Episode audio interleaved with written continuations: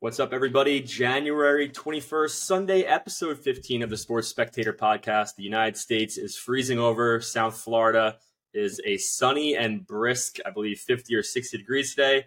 We've got a special guest on today, Woo. I think I met this gentleman via the NFT craze going on in earlier in COVID. Correct me if I'm wrong, but thanks for joining and good to have you on. Man, that was a crazy time.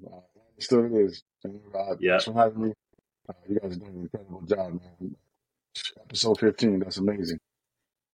Episode 15, and you are also heavily involved in sports as well. I know that you've got a sports project coming up right now, so do you want to share any of your background kind of in this this sports world, especially South Florida? Absolutely. Well, first of all, I'm a photographer in Miami. I started doing just things from street and fashion and lifestyle stuff. And then I transitioned into sports. And then I was a photographer for the Miami Dolphins for about 3 years. Also the University of Miami. So I covered, their basketball, football, baseball. And I've always loved sports, man. And it's just, I think Miami has one of the best teams, right? And I just wish we had a better fan base. I think that's something that Miami needs to work on, and but that's how I'm tied to the sports world, right? I love everything Miami. All my teams, my favorite teams, are from here, except baseball. It's the Marlins. I love the Marlins. Home team. I got a rep, but in my household, it was always the Yankees. Yes. You know what I'm saying? And the reason why is because Mariano is one of the first Panamanians. I'm from Panama. Was one of the first Panamanians that was out there, and he was crushing it. Obviously, one of the greatest closers of all time. Yeah. So my dad was like in love with him. So it was always Yankees and Marlins in the house. So besides that, everything else is all Miami. Wow, that's a fun fact. I didn't know that he's from Panama. So he must be an absolute legend, icon in that country. Man, when he goes, every time he went back, it was just like, it was crazy. They did everything for him. And I mean, yes, they did everything for him, but one of the best things is that he gave a lot to Panama. And I think that was one of the most important things of why he was so loved over there, because he gave so much to his community, creating academies, for kids to play and things like that. And I think that was a huge success for him over there. Wow. Big shout out to Mariano Rivera. One, I don't know. That was an interesting introduction. I kind of want to talk on some of the photography stuff, or should we go into the Dolphins? Oh, my goodness. I wish we had more time during the day. I wish there were more than 24 hours, because I feel like, Woo, first and foremost, thank you so much for coming on. I am super excited to just talk shop with you.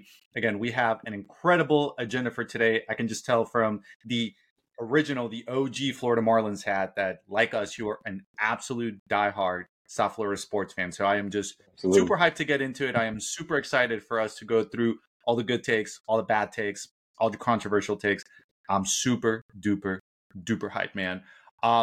So yeah, boys, with that, let's go ahead and get into it. Again, big shout out to today's very special guest, Woo. Make sure that you check out. So I know, Woo, you have a podcast that you're also working on yourself. Yes, I'm right now. I'm working on a podcast called The Major Upside. It's going to talk about, it's really about sports, culture. I want to, tie it into sports media too. Like, I want to definitely talk with other creators, other like photographers, videographers. I feel like they don't get the love, and I feel like it's something different that I can bring to the table where I have that connection, right? So I want to bring that in, and also leadership, because I'm also, into business, and I'm always chopping it up and listening to other leaders, right? And how I can get better. So I feel like there's a lot of leaders in the sports world that people don't really recognize, whether it's behind the scenes or, team staff or team personnel, like let's say a GM or something, right? That have knowledge that they want to drop, or they want to give to us. So that's kind of where I'm going with it, and where I'm going with it.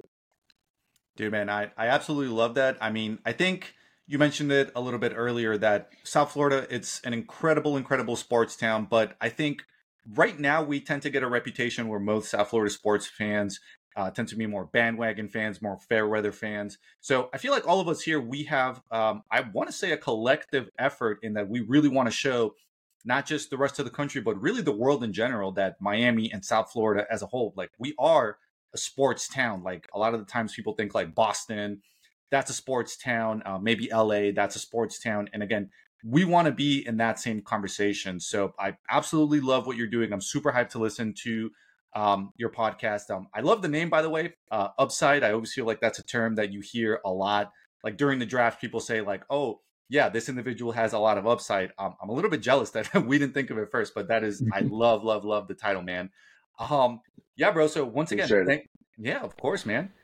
We, of course, love collaborating with other individuals that, again, focus on the South Florida community. So with that being said, guys, let's go ahead and get into today's agenda. So as always, we're going to talk about... Let's do it. Let's do it, baby. We're talking Miami Dolphins. We're talking Miami Heat. We're talking Inter Miami. Again, a lot of takes for you guys. Super excited for this episode. So let's go ahead and start off with the hot topic that obviously the most trending thing that is occurring right now is the NFL playoffs. So as of the time of recording this podcast, the Ravens, AFC, absolutely destroyed the Houston Texans yesterday. And again, the Ravens, of course, destroyed the Miami Dolphins a little while back. And honestly, man, they really seem like they are the team to beat, man. I'm not really seeing a team that's looking any hotter than they are. Let's get into it, boys. Woo, what do you think? Ravens. They're rolling, man. And, you know, for me, I think during the whole big trust era, right, I think they should have gone to the Super Bowl at that time. So I feel like they've been fighting for it. And yesterday's game, it started out slow, you know, and I was like, man, this looks like the Raven that's going to, you know, fall again. And then all of a sudden, that switch from Lamar came, and he's, you know, running two touchdowns, getting everybody back up. And, you know, so I see them, and once they focus like that, because their defense, you can't run against them. They're like a brick, a wall, a brick wall. So it was exciting to see, like, once he stepped it up, boom. And I don't see anybody stopping them, to be honest with you. Not in the AFC East, and maybe, you know, if they play the 49ers, like I think they're going to do in the Super Bowl, I think that's going to be a great matchup because it's going to be a great offense versus great defense. So, yeah, man, it's going to look electric. I mean, here's a fun stat that I actually just read about, that apparently in the modern Super Bowl era, there's been 6 instances where a quarterback has thrown for 150 yards or more and rushed for 100 yards or more with 2 touchdowns or more. Of those 6 instances, Lamar Jackson literally owns 3 of those instances. 50% of the times that has happened, this one individual, Big Truss, owns 3 of them. That's crazy, man. And right now, he is literally the front runner of the MVP race. And again, I just sincerely cannot make an argument against him. Yeah. Again, I hate the fact that he destroyed the Dolphins, and I hate the fact that, you know, they're going to be going to the AFC Championship game. Obviously, I wish # that was us. But again, I love seeing sensational teams, and I love seeing, I mean, we've talked about it on this podcast a couple of times, like Lamar Jackson, all of the adversity that he faced. Coming out of Louisville, everyone called him a running back. You know, they said it's like he can't throw. He doesn't have the quarterback mentality. So seeing the guy thrive, and again, he is, I'm fairly certain, I'm going to say with confidence, I'd have to double check, but I'm fairly certain he actually is a South Florida native. So that's kind of our dog. He is. Okay, awesome. Thanks for confirming that. So that's sort of something, an argument that we can make as South Florida sports fans, that again, even though it's not the Dolphins, he's playing for Baltimore, always love to see a South Florida native making it that big. So yeah, absolutely there with you, bro. I think Florida breeds great players, right? And he's just another one that just happens to just be taking over the mantle for it. And right now he's crushing it. Like you said, I can't.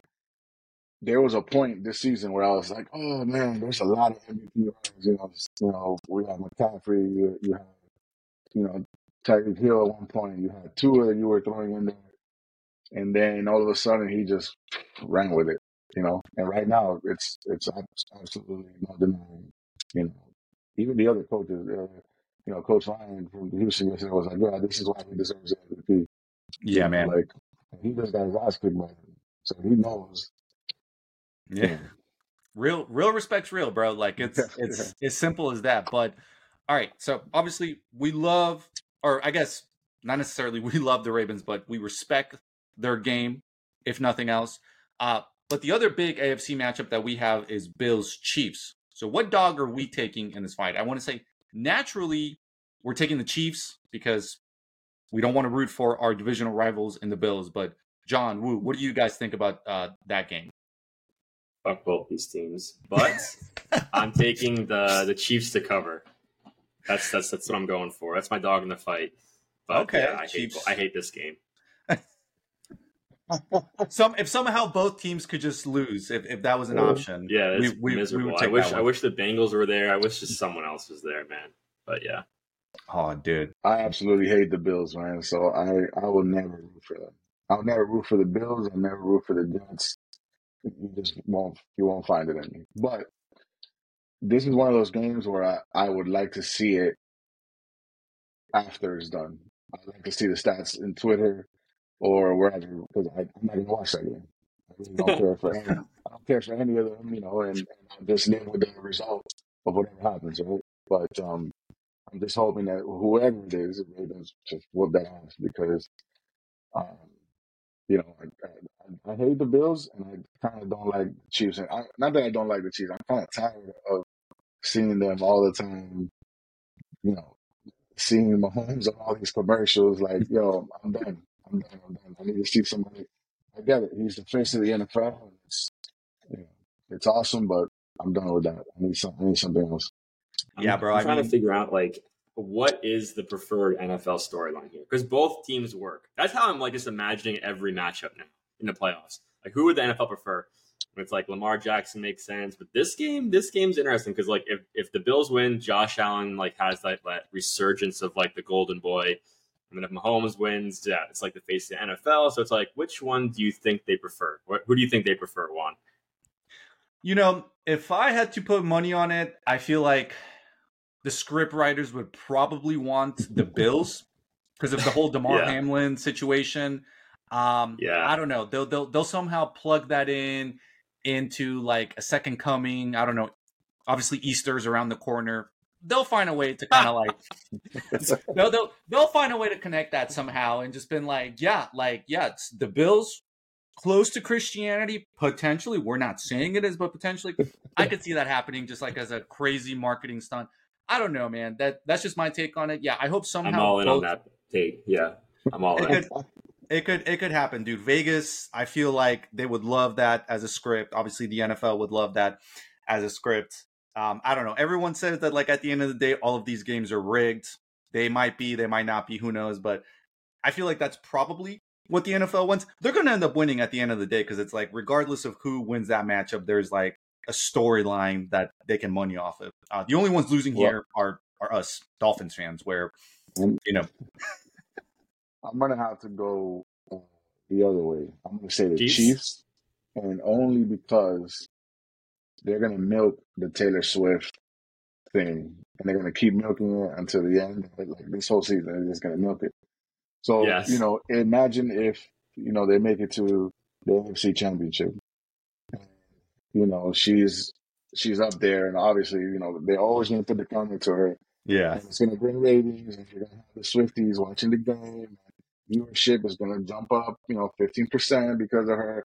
So that's what the NFL wants, you know, and they want to keep riding that until the end of the season and hopefully, you know, and I don't know if next season too, but right now they're just riding that horse and they're gonna keep riding it. So I got two takes from that. So this game is actually the rebirth of DeMar Hamlin versus Taylor Swift. That's the real fight. And then on top of that, imagine going to the viewership. Travis Kelce proposal to Taylor Swift at the AFC Championship or Super Bowl. Those are big numbers right there. Yeah. I mean, damn. Could you imagine, bro? I think the internet, the viewership, all that would break. Literally, yeah. It'd be the Kim Kardashian picture, but Yeah. Yeah, dude, I could see like the corniest pickup line just being like, baby, I'm not the only one getting a ring this season. Yes. Oh my God. That was perfect. Yeah, dude, but bro, to John, exactly to your point, I hate both of these teams. Like, I'll root for Russia before I root for the Bills and the Chiefs, man. Like, yeah. I can't stand it. It's one of my most popular takes on this podcast is I am a hater first and a fan second. But yeah, man, like we're officially on the federal watch list now. Yeah, I mean, we've said some pretty wild things. We're gonna be on a no-fly zone come Monday morning. Oh yeah, no, 100, bro. Some of the things that we've said on this podcast, like I'm surprised that when I've gone through TSA, they haven't like pulled me on the side. They're like, yeah, you've been making some questionable takes on the internet. We'd like to have a discussion with you. So if it hasn't happened already, it will 100% happen after this podcast. Like I'm fully prepared, Latino guy frequently flying to and from Colombia, making takes about Russia and all of this is, yeah. So I'm cooked. It is what it is. But yeah, man. Yeah, bro, Bills Chiefs. We'll see how that goes. John, I still agree. I think Chiefs covering the spread. Last time I saw them, they were covering it, they were at +6. Is that the line you took, or I don't know if that changed? It should be even higher. Luckily, I think I got like 7. Oh, nine. It went up. Okay, I did it the other day, but they're definitely going to cover. Yeah, whether I think 6 or 7 doesn't matter. They're going to cover for sure. It is Patrick Mahomes' first road play. Like I actually thought this was a bonkers statistic. That's crazy. It's his first road playoff game. Like. That's crazy. Yeah, like aside from the Super Bowl, where technically last year they were the away team. Like this is literally the first non-Super Bowl playoff game where the Chiefs will be wearing white, which is their away. So this is sort of a legacy game for him if you think about it, because first playoff game, not at Arrowhead. Like how will he perform under the pressure? I don't know if State Farm has a policy for that. But the premium is probably really insane. I don't like State Farm though; they are a terrible insurance provider. So they will not be sponsoring this podcast. I'm sorry, Geico. Yeah, Geico all the way, baby. Like this is a Geico preferred podcast. I do not like State Farm. Terrible, terrible premiums, awful coverage. I'm sorry. Anyways, back to football. Yeah. If Andy Reid wasn't a coach, would Mahomes still be as successful as he is? Ooh, that's oh man, wow! All right, we just tacked on 40 minutes to this podcast. Oof. Okay, that is a tough one, man, because it's sort of like a chicken and the egg debate. Because you can kind of compare this to the whole Belichick and Brady thing of like, was one better without the other? And obviously, in that situation, Brady left New England. He won a Super Bowl. We saw that dismantled Belichick right now. I mean, he's unemployed. He is. You know what I'm saying? He's unemployed. Like Mike McDaniel still has a job. Belichick at the unemployment line though. So who statistically is the better head coach? I don't know. I think the guy that has a job. Tell him UPS is hiring. Yeah, UPS. They are. Six-figure salaried off the bat. Not bad. I'm going to go ahead and say that I do not think Patrick Mahomes would be as successful without Andy Reid. Just because I'm looking at his track record prior to the Chiefs, he had a pretty successful run with the Eagles, even prior to the Chiefs. So he knew what he was doing. Like they drafted him for a reason. So I think he saw a specific potential in him. Had Patrick Mahomes been drafted by, let's say, the Chicago Bears, probably would not have been as good. I feel like when you first start off in the NFL, you do need a good coach to develop you. And that's when you can, I mean, look at the Packers right now, Jordan Love, like the guy, everyone questioned why he got drafted. And now suddenly the guy wins 1 playoff games. And all I saw on Twitter today is that he is expected to be like top 5 highest paid in the league, which is insane to me. Insane. Like this is the equivalent of literally getting an A when you do nothing as part of the group project, like the rest of the team. I mean, it's a more deserving deal than Deshaun Watson's. That is 100%. That is true. Yeah. That was terrible. That it's funny now though, because it's like that whole conversation with Joe Flacco, like after that playoff game, now it's like, well, wait a second, is this still like, what do we actually think here? That is tough, man. And but I will give a shout out to Jordan Love. Like, he does have a nice touch on the football. Such a nice touch, in fact, that I bet Deshaun Watson saw that touch and was like, I want that as a massage. Because that's who would you rather have? CJ Stroud, Jordan Love. Yeah, who would you rather have between? I was going to say Tua or Deshaun Watson's masseuse, but I was like, no. I'd rather have Tua. Tua all the way. I don't care. You'd pick Tua over all of them? Oh, yeah, dude. I'm picking Tua over all of them. I like that. Yeah. Like, I don't care what numbers they put up, dude. I'm sticking with Uno, bro. Like, he's my guy. I'm ride or die.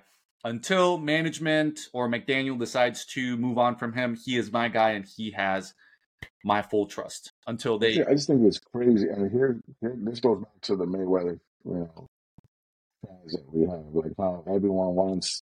Not everyone, but I saw on Twitter a lot of people who wanted him. And I'm like, dude, he literally had, you know, one of the best TV seasons we've seen. Like, yeah, we had, you know, we didn't make it to the Super Bowl like we expected it, you know, to me. But dude literally had one of the best QB seasons that Miami has seen. And they want him out, they want McDaniel out, and I'm like, we're so spoiled, man. We are so freaking spoiled as Miami fans, and you guys suck.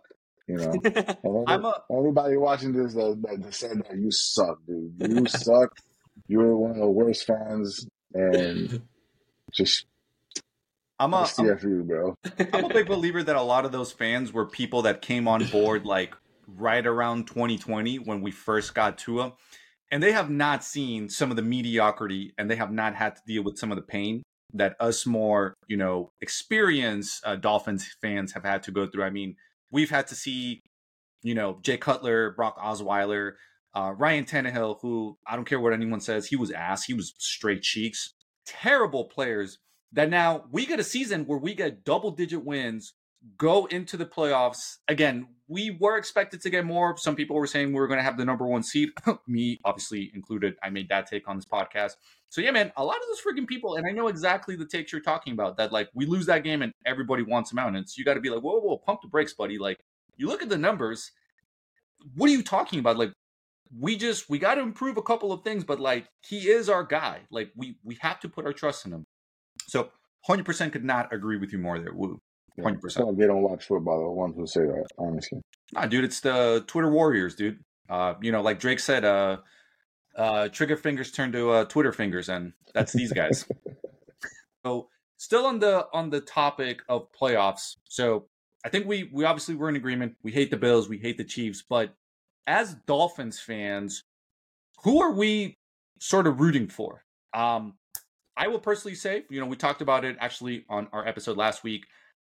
I'm personally rooting for the Lions. #OnePride. Ooh. They got my fandomship for the remainder of the playoffs. John Woo, I don't know about you guys. I think I'm going with the Lions as well. I'm also going for the Ravens, but I'm between the Lions, Bucks on that side on the NFC, and then AFC. Yeah, Ravens for sure. Take it. What about you, Woo? Man, I think there's this great storylines, right? Like the Bucks, you have Baker Mayfield. Like, Baker Mayfield is what we thought Johnny Football was going to be, right? Johnny Manziel. We thought that was what he was supposed to be, you know. And just his comeback story, and you know, I lived in Charlotte for about 3 years. I lived in Charlotte when he came to the Panthers, and you know, I was like, man, I felt so bad for him because he went through 3 teams in 1 year, right? And it was just insane. So just to see him come out, you know, with the Bucks and just.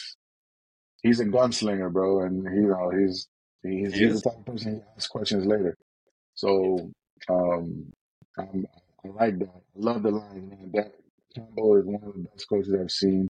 If you ever get a chance, man, go on YouTube, look at his speech, like look for his speech, and the dude just fires you up. And it's crazy because I had no idea he was part of the Dolphins coaching staff. Yeah, and I'm like, what are you doing? Like, why would we release someone like that? You know. Mm-hmm. Like, this guy is on fire, bro, and I would run through a brick wall for that dude as a coach. You know, so there's a lot of storylines. For me, you know, I think as much as I'm hated that they beat us, I would like to see Lamar win a chip before his, you know, before his decline, right?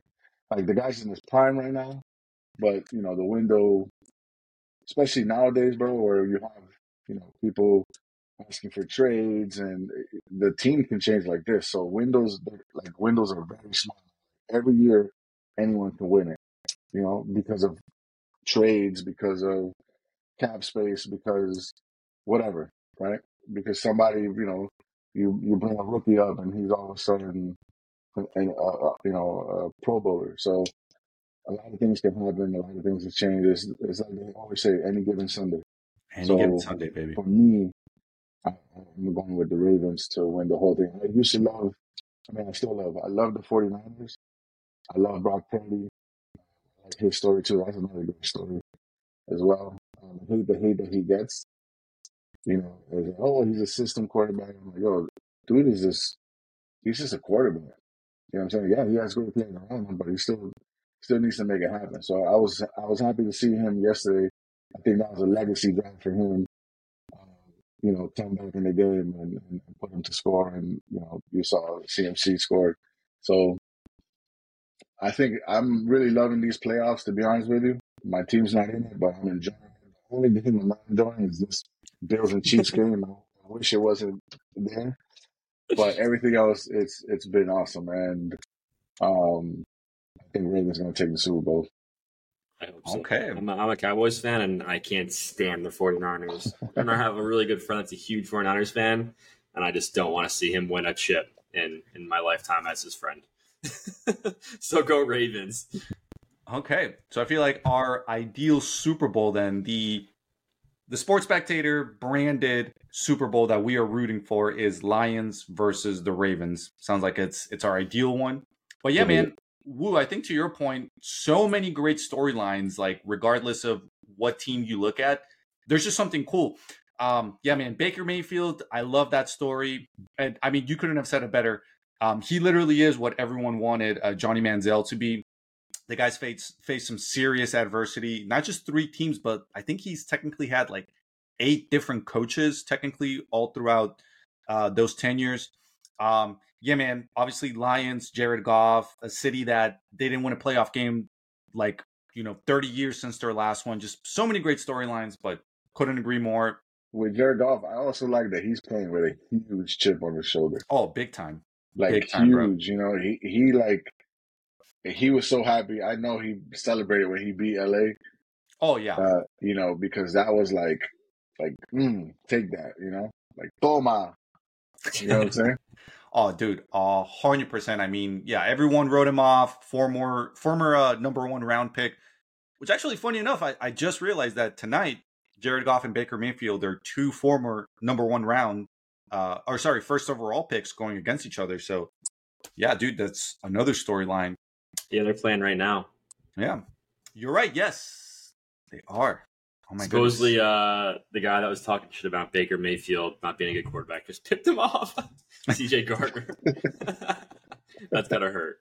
Speaking of hashtag, Juan, yeah. I was laughing at this subject the second we started the show with these ones that you put here for the future hashtag that the Dolphins will soon need. Oh, yeah, man. I'm excited to get into that. Yeah, I wanted actually to move on to our next agenda topic, which was, yeah, just let's focus a little bit more on the Dolphins. Obviously, playoffs, a lot more to come. Again, super excited with all of the outcomes. But yeah, man, speaking a little bit about the Dolphins. So, Woo, I don't know if you heard about these this recent news, but apparently the Miami Dolphins are retiring their hashtag FinsUp, which was sort of their go-to, you know, motto for pretty much everything. Apparently, Margaritaville has a copyright on that motto. So the Dolphins, because of that, obviously not creating any issues. I assume they're going to be generating some type of motto. But obviously, before they get the opportunity to do that, I wanted us to take some time in this episode and see which one that we could come up with. Now, I have a few ideas that I want to share with you guys, but I don't know if you guys have given that any thought. So, Woo, John, have you guys thought about that before we go into the ones? I got one. I do want to say I'm not going to hold my breath. I don't think anything's going to happen with the whole fins up. I think we're still going to use it. There has been, well, maybe I'm wrong, but there's been no official statement from the Dolphins saying that they were going to stop using it. That is true. Margaritaville has had that trademark for a while. And they've been, you know, what they were saying is that they've known that, you know, we use it and stuff like that.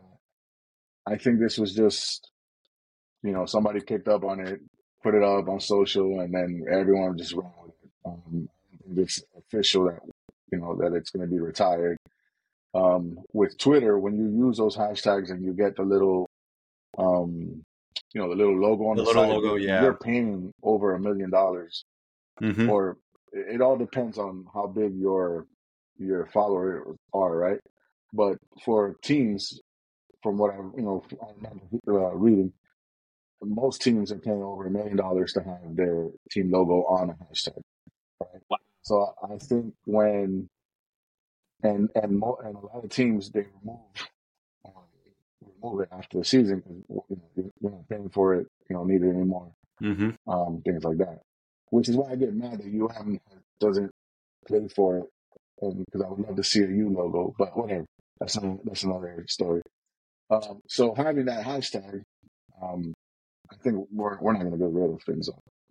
But if we were, the hashtag that I was thinking was, and this is going to be just maybe temporary for the next 2 or 3 years or to however we extend to it when we do.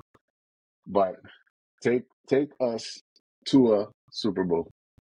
Ooh. I like it. Bro, I can't take credit for it because I saw that saying somewhere on Twitter, but I'm like, that should be a hashtag, and that's it. Nice. I love that.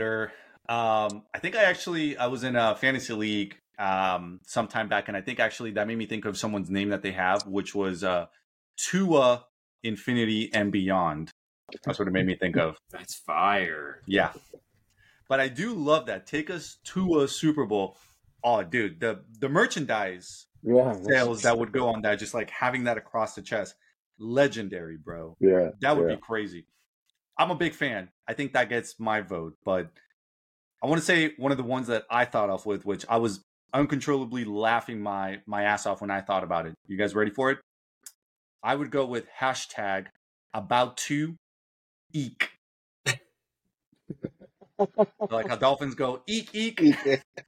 Hashtag about to eek. Oh man, that's actually good. I got nothing compared to yours, Juan. You gotta just keep going down your list. All right. So I'll keep going down. All right. So we have two pretty good ones right now. So take us to Super Bowl. About to eek. The other one that I came up with was hashtag bottle noses up. So instead of fins up, we're just taking another part of the dolphin's anatomy and just saying the bottle noses.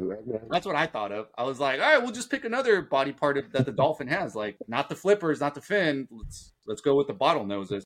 Dude, and dorsal's then, up. That's the dorsal fin. Dorsal's up. Dorsal's up, yeah.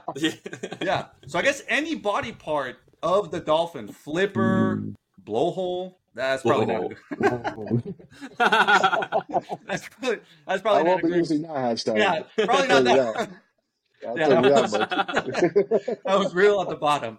But yeah, maybe any body part of the dolphin we could probably use. Flipper, yeah.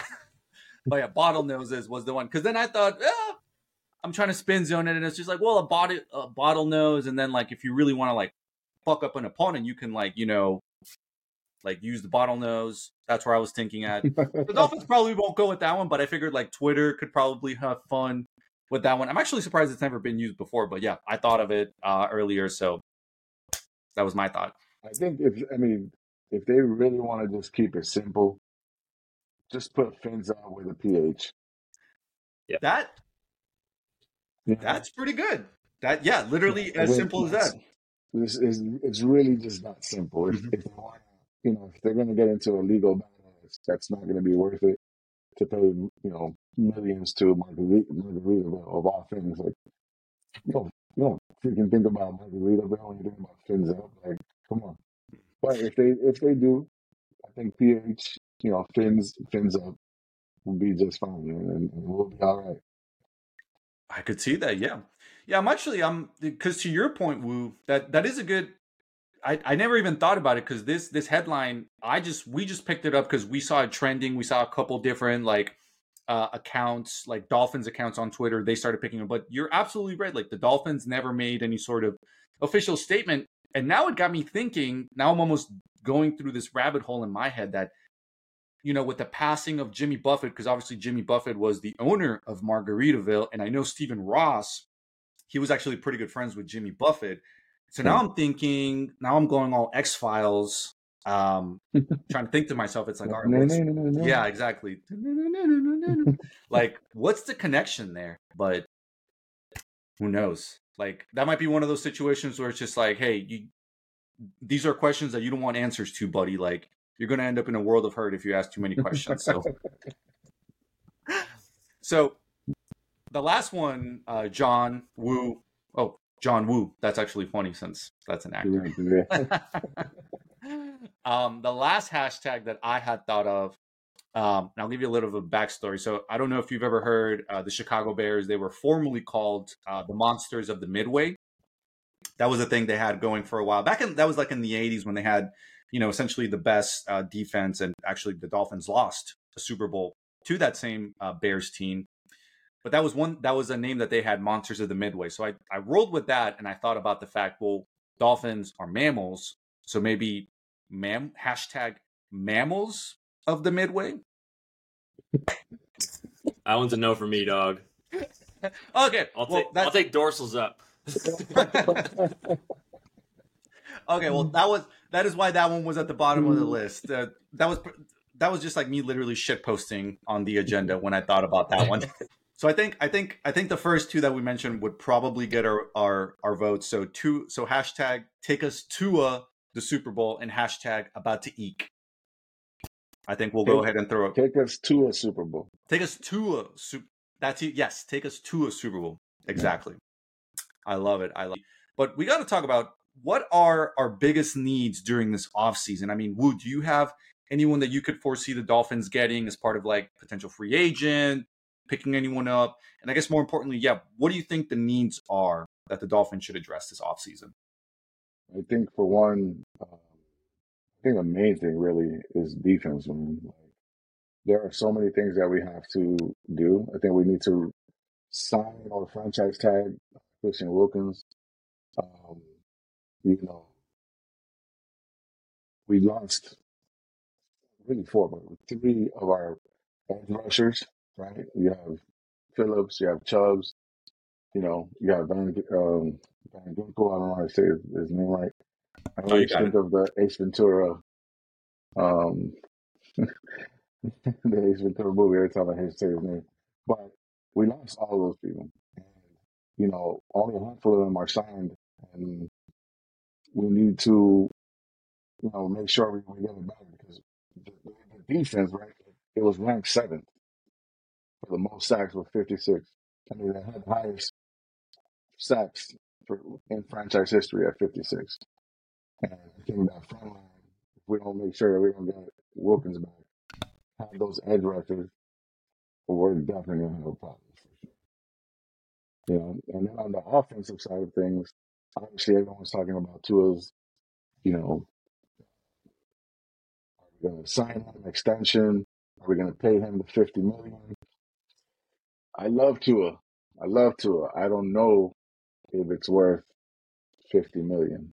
I don't know if we need to give him, and I highly doubt they will, but I don't know if we need to give him the end of this current contract here that he has, and then see what from there, right? Mm-hmm. I feel like he has earned an extension. I just don't know if I'd pay the $50 million for it. You know what I'm saying? And one of the problems that, like, you know, people are having with McDaniel is like, is he doubling down too much on Tua, right? Like, meaning, should he move on from him? I don't personally think so.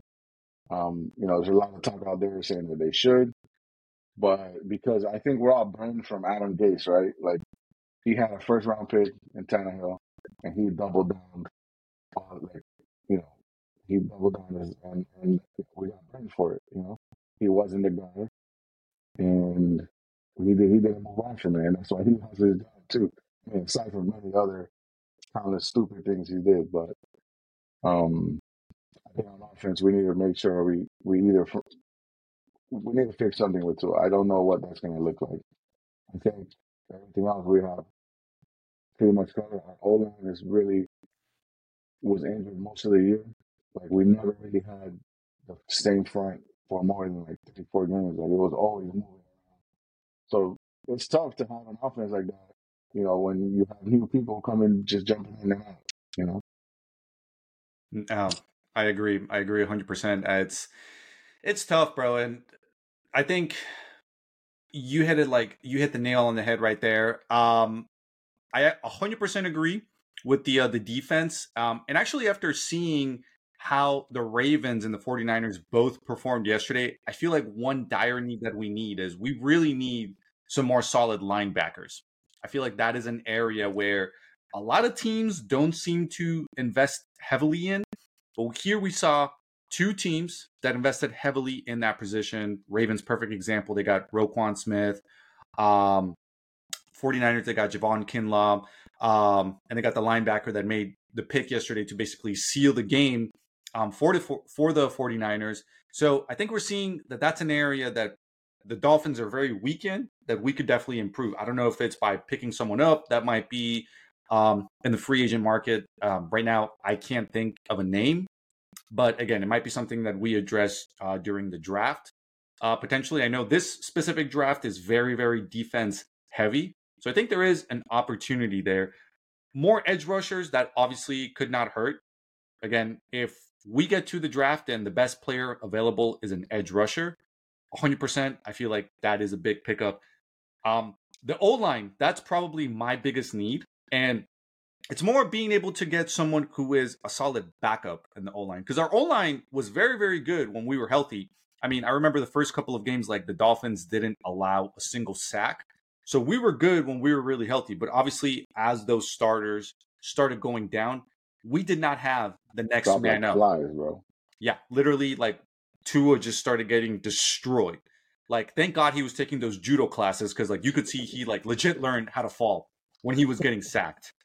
Because otherwise... Oh, man, it was a black belt, boy. Oh, yeah, bro. Like, you're not getting me. Dude, he was doing rush hour 4, like, on the field, basically, like, during every single snap. Like... So I feel like those are my biggest needs personally. I think we're perfect in the wide receiver category. I think we're good there. Running back, I'm hearing rumors that maybe Derrick Henry. I mean, we posted about it earlier this week. Derrick Henry went on the Bussing with the Boys podcast for Barstool Sports. He said that he wanted to go to Miami. So potentially, I mean, we get a three-headed dragon there with A-Chain, Mostert, and Derrick Henry. That would be incredible. But yeah, O-line and defense, those are my biggest needs right there. And to your point, Woo, the topic of Tua, as we can see, has been very, very, very polarizing in pretty much any forum. Whether you're talking about it on Instagram or Twitter or even in person, everyone seems to have a very polarizing take. Either you're someone, like I would say us, where we say, no, I think Tua is our guy. He needs to improve a couple of things, but we're happy sticking with him.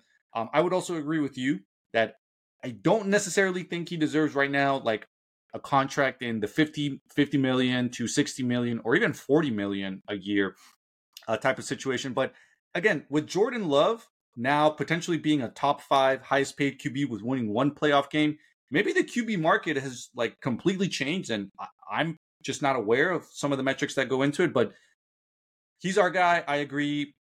I need to see a little bit more before we give him that type of extension. But yeah, I agree 100%. We keep him. So it's going to be interesting. Look at Dak, man. Dak got a crazy... Dak's failed all the playoff games. Dak sucks. And last year, he got a crazy extension.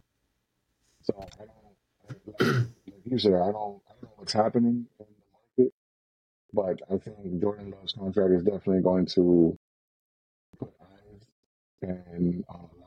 you know, the quarterbacks moving forward. So yeah, like, for me, I want my son to be a quarterback now. Like, I'm like, yo, you better start learning. Like, my future son, right? I'm like, you better start learning either baseball or you get guaranteed money or you become a quarterback because it's insane the money that they're getting. Yeah, bro, you got to just start getting him, shotgun formation, pistol formation, start working on the handoffs. And, bro, right there, even it seems like anyone now can get $50 million a year. All you got to do is win one playoff game, and now you get to command that type of money, bro. So, yeah, 100%. Like, bro, I honestly did not know anything about Jordan Love till about, 2 months ago. Yeah, he came out of nowhere. No idea who he was, Literally came out of nowhere. And I think, John, your guy, Dak Prescott, I don't know why it happens, but I feel like another reason why I don't want Tua to get paid, and you can call me, pessimistic, you can call me paranoid by saying this, but for whatever reason, every single time a quarterback gets paid, they literally just fall off a cliff. And I don't know why. So I mean, psychology. Yeah. I feel like it's the same thing as regular work. If you're getting just a huge raise but not getting any other responsibility, it's you have nothing, right? That's what's happening. It's I'm doing the same job. It's not like I was a manager before and now I'm the chief financial officer. It's nope, still the quarterback. Still got my blue belt, jiu-jitsu belt, Tua Tagovailoa. No, but all jokes aside with that, I think this upcoming season is the next season to really kind of see where Tua stands. Just franchise tag him, see where you go from there. We need to build the O-line up again. We have 3 offensive linemen that are unrestricted free agents this offseason. Yeah. So I say load up again one more time and let it rip. Derrick Henry, come on in.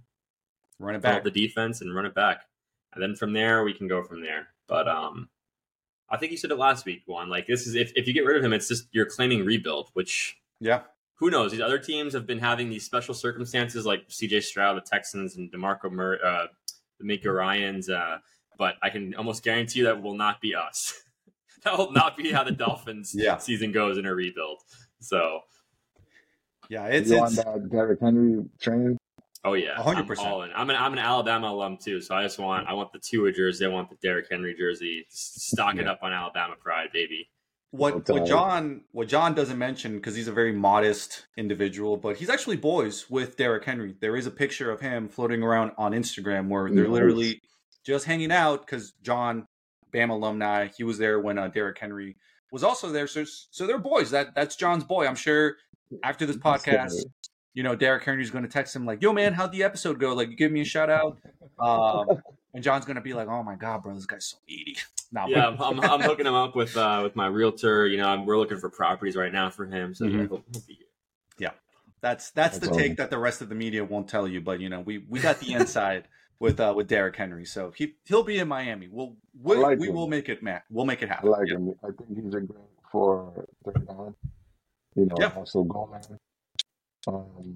That's something I feel that we struggled in because I love most of them. I love HA. I'm so happy having them.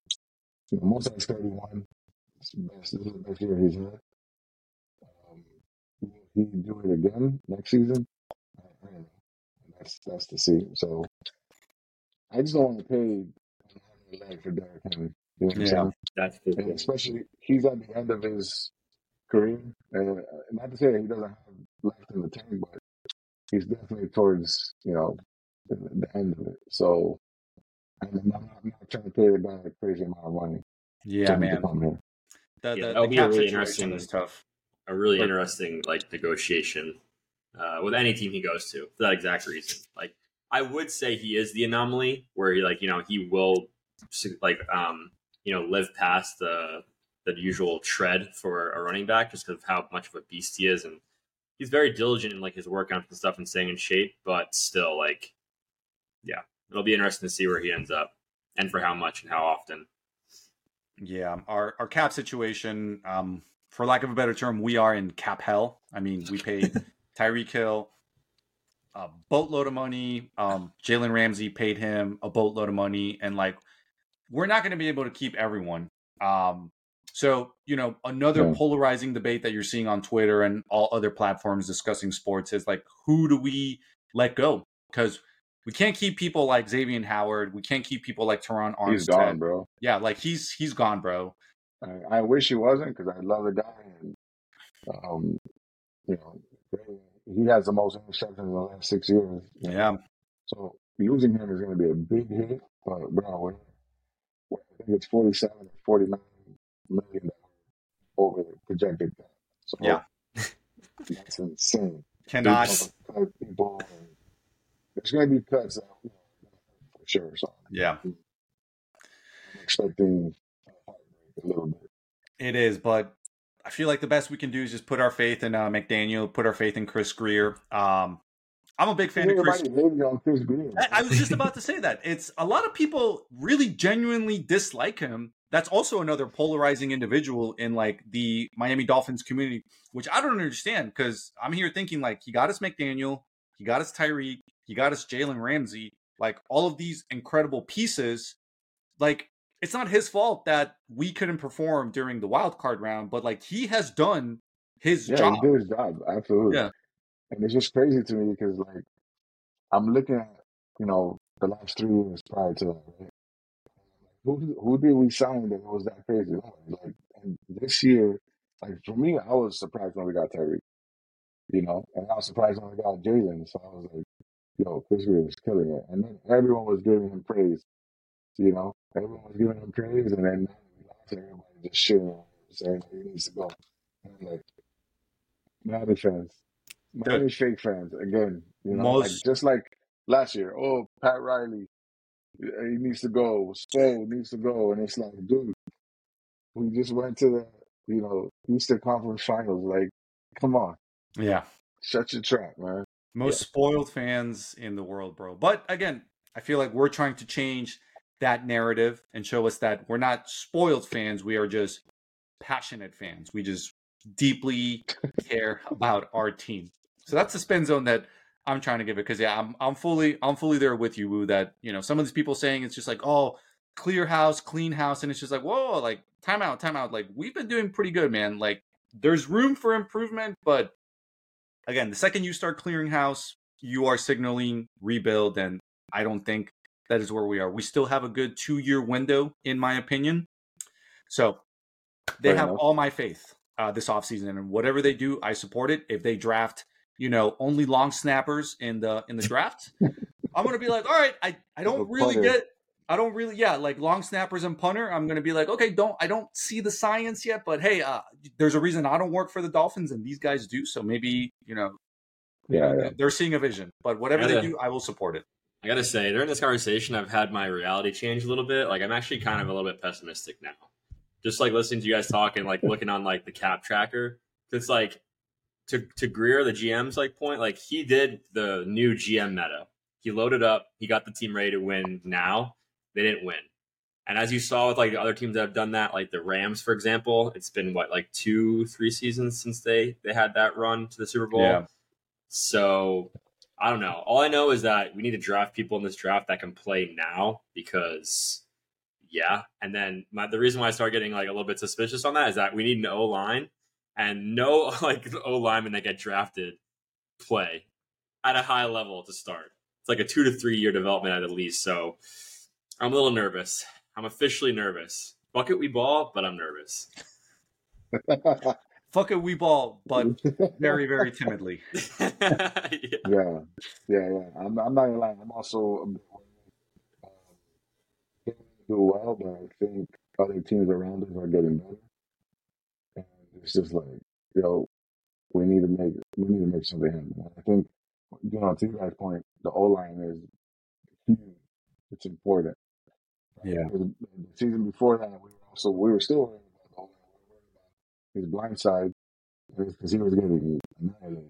You know, and obviously having the concussions and stuff like that. And, oh, is he gonna stay? Is he? You know, he should retire. And I'm like, all right, chill. Like, you're going a little too far. You know, it's insane. Yeah, man. I feel like we're not gonna get all the answers on this week's episode. Maybe next week we will figure out all the answers, but yeah, man, I think the one thing we can probably agree on is that it's a very mysterious road. And I feel probably the best advice that we can give anyone listening to this that might be in the same boat is try not to think about it too hard, because I feel like if you start looking, I mean, John literally right here started looking at the cap situation and just went full pessimistic. I think the best thing you can do is don't look at cap numbers. Try to stay away from the negative, you know, press, and just try and have faith, man. I feel like that's been my approach. I'm just like, namaste, you know, whatever happens, happens, bro. And I'm just trying not to get stressed about it. It is what it is. I have a good way to lead this subject in a positive note. The Bills are in worse cap hell than we are. So that's a nice takeaway. I think Stephon Diggs is out of there. Oh, 100%. If they Miami. We could not afford Stephon Diggs. I would love that. But unless that guy like wanted to get paid in pastelitos and croquetas, there's no way we can afford that guy. Like I don't know, bro. They would have to pull like what the MLB did with this guy and somehow agree to like defer his payments, which I don't even think in the NFL you can do. Yeah, you can't do that. Yeah, can't do that. Yeah, best we can do is just stay optimistic. But changing topics a little bit. We definitely got to talk about Inter Miami. So I know, Woo, you're a big, big Inter Miami soccer fan in general. So John, I'll let you take this one, bro, because I know you're a much more Inter Miami fan than I am. What do we want to talk about? What are some of the headlines? Yeah, so the season's officially started. Well, it's the preseason, but the first game Luis Suarez played last night in El Salvador, which, yeah, use your imagination on that one. That's the most random preseason game I think I've ever seen.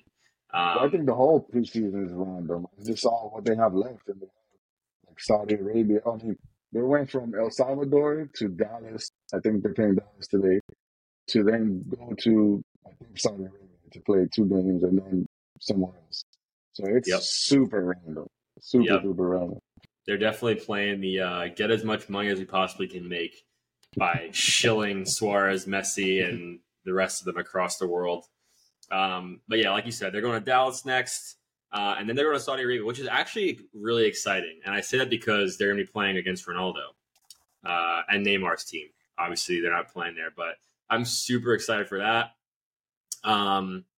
The bad news, of course, that came out of last night, because it was a horrible game. I watched some of it, and it was just miserable. Cool atmosphere, obviously, like Central America, South America, football match is beautiful. Everyone's excited to see Messi, but it sucks. 0-0, and we had an injury with Farias, tore his ACL.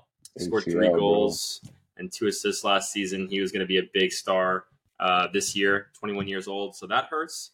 But on the bright side, I guess, more time for other people to shine. But what do you think is going to happen this season, Woo, on the Inter Miami side? What is your outlook for the results? First of all, I think having all these players, and now that Suarez is here, it's bringing so much money to the team, to MLS. Like, even outside, right? Like, when I saw when the buses were going to El Salvador and all the people that were there, I'm like, yo, that's crazy. So it just shows you that soccer around the world is just, it's a growing sport. And it's something that we need to grow here in the States.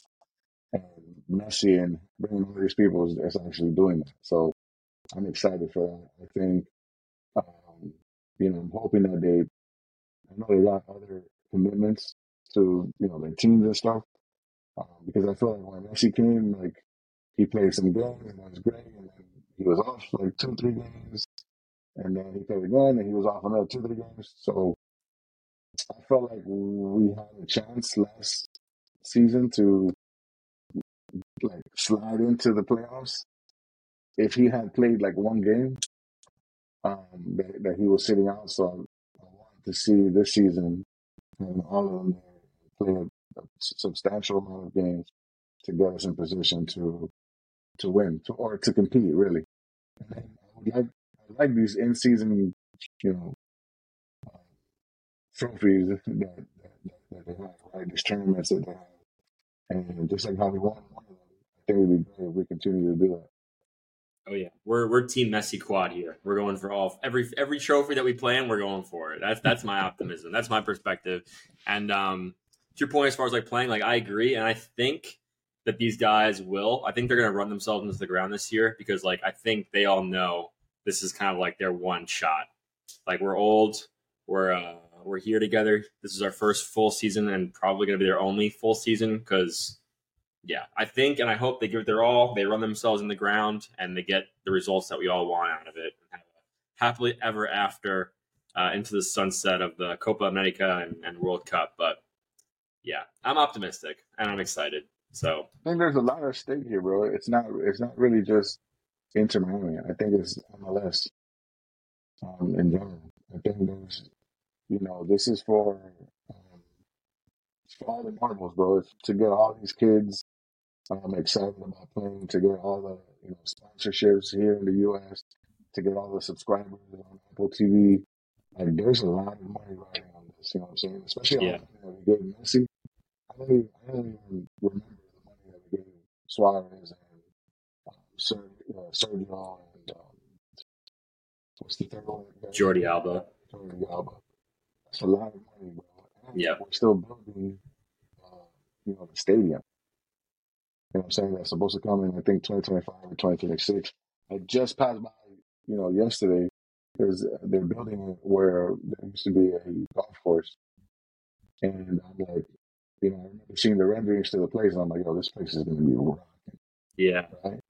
But in order for there to be rocking, people need to fall in love with MLS. And I feel like this is the year.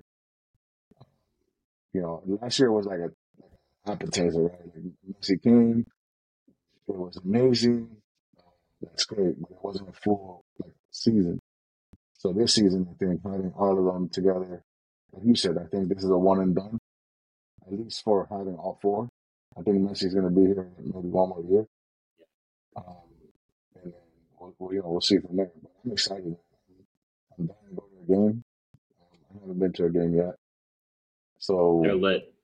Yeah, I'm super good. So super I have a take that I think you guys might or may not agree with. But just because we started this particular portion of the podcast talking about Inter Miami's playing in El Salvador. So I don't know if you guys follow the president of El Salvador on Twitter, but I do.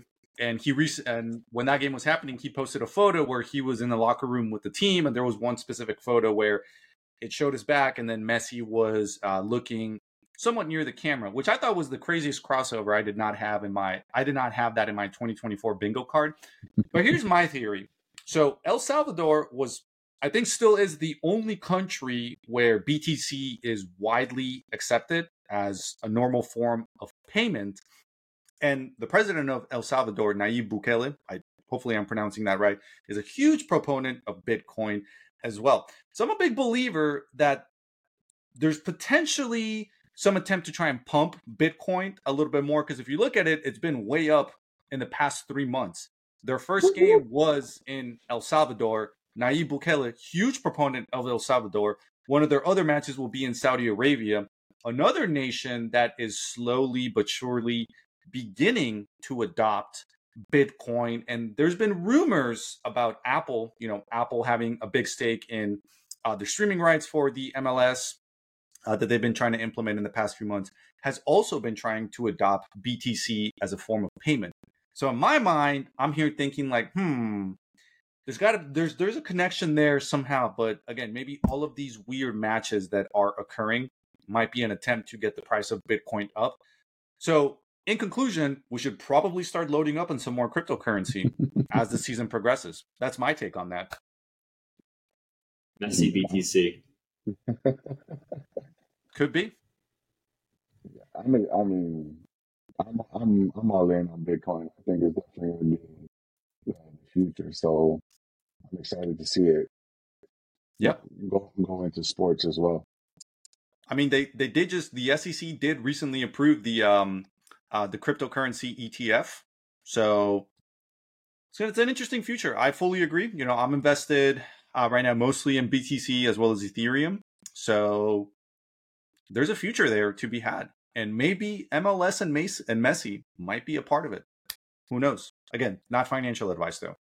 I like those takes. So that's interesting. Like you hear about in the financial terms and stuff like that. But yeah, you don't really hear about it in sports. You've heard some athletes taking their paychecks in Bitcoin.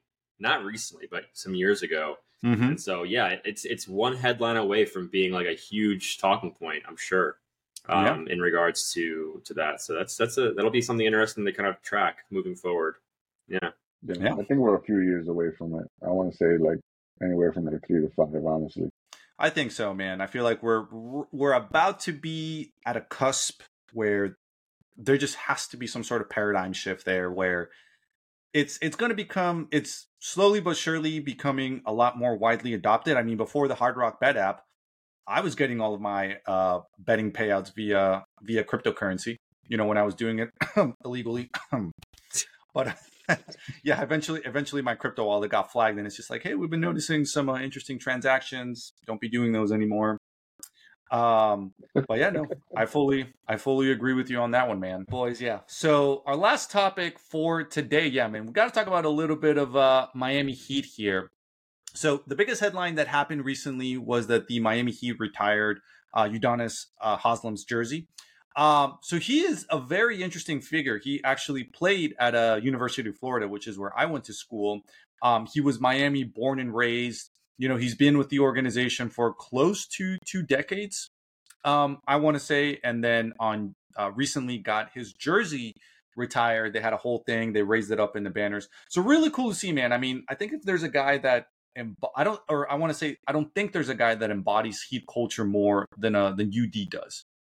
Absolutely sensational. I mean, he was here for all 3 championships, played a pivotal role. And you can definitely tell who is a new Miami Heat fan whenever they say, oh, Udonis doesn't deserve that. And it's just like, nah, bro, you obviously don't know ball, because the way that he contributed to the Miami Heat organization, like he left a legacy. He mentored a lot of the younger guys. So I was really happy to see it. What I was not happy to see was that on that same night that they retired his, or they hung his jersey up in the banners, they lost to Atlanta. So in the most typical Miami Heat fashion, of course, a very special night for a very special player, the Heat drop 1 to a fairly mediocre Atlanta Hawks team. So 1 point. By insane. 1 point, literally. Insane. So I think it was a great night, man. It was a beautiful thing to honor UD, man. He's been such a, even off the field, if you look at the stuff that he does off the field for the community, you know, it's been such an amazing thing to see him. I've been to some of his events, like with his foundation and stuff. So I've seen it firsthand, and he's just a great dude overall, man. And for me, if you look at it, like, I don't think you're going to see many teams put up banners for it, because, you know, he's not up there because of his stats. Like, let's keep it on it, you know? He's not up there because of his stats. He's up there because he put everything on the line. He gave it all every single time, you know. And even financially, like, to get the big three, he took a pay cut, you know. And this is from somebody who's not a superstar. Right? Like, usually the last superstar to take a pay cut for somebody else. Like, this is somebody who was, yeah, I mean, he was getting paid millions as well, but he took a pay cut to bring, like, get everybody on board. So, and not just once. You know, he did it, I think it was 2 times or 3 times. So, I feel like this is a thank you as well from the Miami Heat, you know, from the Harrison family. Like, thank you for doing what you did. You know, we see you, we appreciate you, and we want you to know that you're going to have, like, one of the highest, you know, honors in Heat culture by having your jersey up. You know, again, you're not going to get a statue, but you're going to get your jersey up. Like, there's only a handful of jerseys up there, you know. And, like, let's be real, there's other players that have played with us who have been better. They're not going to get their jersey up there, you know. And there's other players and other teams who are, those teams are going to put their jersey up, and they're better players than us. This is an honor for an all-around player, an all-around man, like an all-around community member. Like, this is, I think, to me, was like a thank you for all that you've done in this city.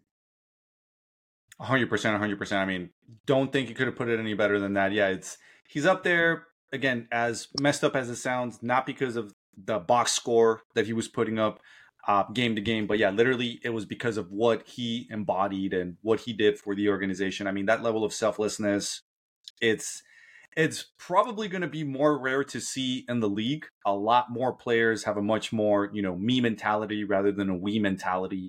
You know, he was a guy that you could make an argument always put the team and the city before himself. So I 100% agree. I think that's really the reason. But even then, when you go back and look at the tape, he was filthy from mid range. He was a baller. Like at his peak, he like was a fucking baller, bro. And you cannot, you know, tell the story of Miami Heat basketball without including UD. You know, people think the Heat, obviously they think Shaq, Braun, D Wade, now more recently Jimmy Butler, but you cannot tell the story of this organization without talking about UD. And anyone who says that he did not deserve his jersey to go up in the banners, again, like I say this phrase a lot, but in that particular case, like you do not know ball. If you're saying that UD, like you just do not know ball. You are not a real Miami Heat fan. And I please go back and ask you to look at the highlights, look at the tape, and check yourself at the door. So 100%. Dude, he's one of three players that have been with a team for 20 years. Yeah. You know, there's either Kobe and Dirk. That's it. That's literally Hall of Famers. You know what I'm saying? Yeah. So is he going to be in the Hall of Fame? I don't think so, but I feel like this is his own thing, right? Exactly, so, bro. So I'm good with that. I'm absolutely good with that. And I know he is as well. And I'd love to see him at the end of his career as a, you know, with a leadership role, trying to get all the young people, you know, going and stuff. I used to hate him because I'm like, man, put UD in. Like, this is, you know, garbage time. Like, put him in, let him play. You know what I'm saying? But I know he was really there just to mentor people. And I'm okay with that. And seeing him now transition to, you know, the podcast world, I love his new show, man. The OG, yeah, it's the OG show. I think it's good. Mm-hmm. His stories, and you know, I love when he was like, you know, talking about F Boston, and you know, to me, I'm like, man, I love this guy, so I'm all for it. Yeah, man, it's love to see it, but. The last topic that we want to talk to you about, Woo, just to get your thoughts, since we're on the topic of the Miami Heat. But the one thing we do got to address is, are we making any moves before the February 8th trade deadline? Do you see us getting anyone? So I'll start off that conversation by saying I'm on board with one of the stories that I've seen trending recently, and that is that DeJounte Murray from the Atlanta Hawks supposedly coming to the Heat. I would love that. I think that is a stellar addition. So that's probably my hottest take on that topic. Do you have any thoughts on that? I like it. And I love it. And I think DeJounte Murray is like a really cool dude. I saw one podcast he was on. I'm like, yeah, this is something I have to chill with. Like, he's super down to earth, super cool. And he plays really good, you know? So for me, if I had a wish list, right, is to have this before the season was Donovan Mitchell. Oh yeah, I don't think that's going to happen, but I was hoping that was going to happen. Like, obviously, we all wanted Dame. I don't know if you guys wanted Dame. Oh, Dame, bro, you know. So was devastated. Yeah, bro, you can ask John the day that the headline broke that he went to Milwaukee, because you can go back in some of our older content, and I was just pushing the Dame to Miami agenda as hard as anyone else. So when the news broke out, I think I probably could have had like a family member pass away and I wouldn't have been as upset. That probably sounds really fucked up, but I think just to emphasize how heartbroken I was, it was so bad that now I don't believe any rumors anymore, like that I see floating around on Twitter. 'Cause like, I swear to God, it's never a true offseason, and it's never a true, like, you know, free agent season until you see that pretty much every player like Miami Heat always has interest in. And I no longer buy into anything after the Dame news. So DeJounte Murray is probably the one story that, you know, I'm latching onto right now, but even that I'm not getting my hopes in. Donovan Mitchell, I mean, that's another one that even before he went to the Cavs, he was another one that supposedly was going to come to the Heat. So that's 100% on my wish list, but I agree with you. You know, I don't know how much I feel about it. To kind of conclude my point on that, Barry Jackson, who is, you know, a big in the media for the Miami Heat, he always trends whenever this happens, because he tweeted a while back where he literally said, they love their team, except reality. Like, that was literally something he said. And that is just always something that I come back to anytime we talk about this. It's just like, hey, the Miami Heat, they love their team, We're not picking up any fancy superstars. It is what it is, accept reality. And that's just what I'm living with now. They're great at developing players, right? And we saw that last year when we had, you know, all those role players become like stars. So yeah. I'm not one of those that's like panicking, like, oh man, Pat Riley needs to go, Spo needs to go. Like, no, I feel like we're one missing piece away. Like, right now, we're in a good position. I feel like we're one little missing piece away. And maybe it is DeJounte. I don't know. But I think we're going to definitely not only challenge, but surprise a lot of people at the end of this season. When it's time to go into the playoffs, I really feel like, even with this squad, well, fully healthy, right? Because we haven't had a full healthy couple of games altogether. Jimmy Butler's been out all the time, toe injury, and so I really feel like once healthy, I think we're gonna be a problem. How deep we go, I don't know. I don't know if it's, you know, Eastern Conference Finals deep again, you know, but definitely want to beat the shit out of Boston. I hope that's somebody that we play, and I want to destroy them. You know, right now they're number one, and I want to destroy them. I want to end their, like, I want them to go home crying, thinking like, oh man, this was our year. Like that. I want to hear them say that, like, this was our year. We should have been. I want to see all the Boston fans just go nuts on Twitter. Like, that's something that will make my day. Oh, dude. Couldn't agree with more, man. Like, nothing is tastier than New England tears. I'll say that much.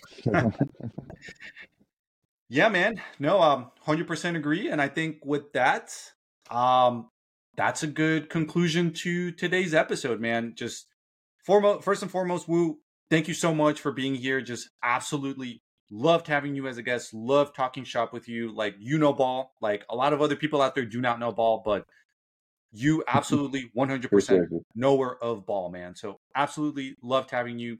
Loved all of this, man. And yeah, bro, we will keep a close eye on how everything happens. Dolphins off season, Miami in season, any trade deadlines, Inter Miami, a lot to go on, man. But yeah, so anyone listening, Make sure that you check out and tune into Woo's podcast when it drops. I mean, do you have a date for that we can promote? Not yet, man. Just stay tuned. I hate being a perfectionist and changing up stuff. I was telling John, like, I've changed my name, like my personal name, so many times, going back and forth, and I need to stop that. And I think this weekend kind of hit. I sat down with someone, and they were like, "Yo, if you gotta keep doing this, you're never gonna get it done." So, I need to, revisit back, going to all the stuff and then just getting it done. So I'm looking forward to it. Love it, bro. Well, we're excited about it. We will share the shit out of anything that you put out. I appreciate that, man. And yeah, bro, looking forward to continue collaborating, man. Super excited. I just want to say thanks, man. Thanks for having me on. You guys are doing a great job, bro. You guys are crushing it. And much success to you, man. Much success to this podcast and everyone listening. Go back, listen to all the other episodes. You know what I'm saying? Appreciate it, man. Thanks for having me. All right. Not a problem. All right, man. Episode 15. We will catch you guys next week. Take it easy. Peace.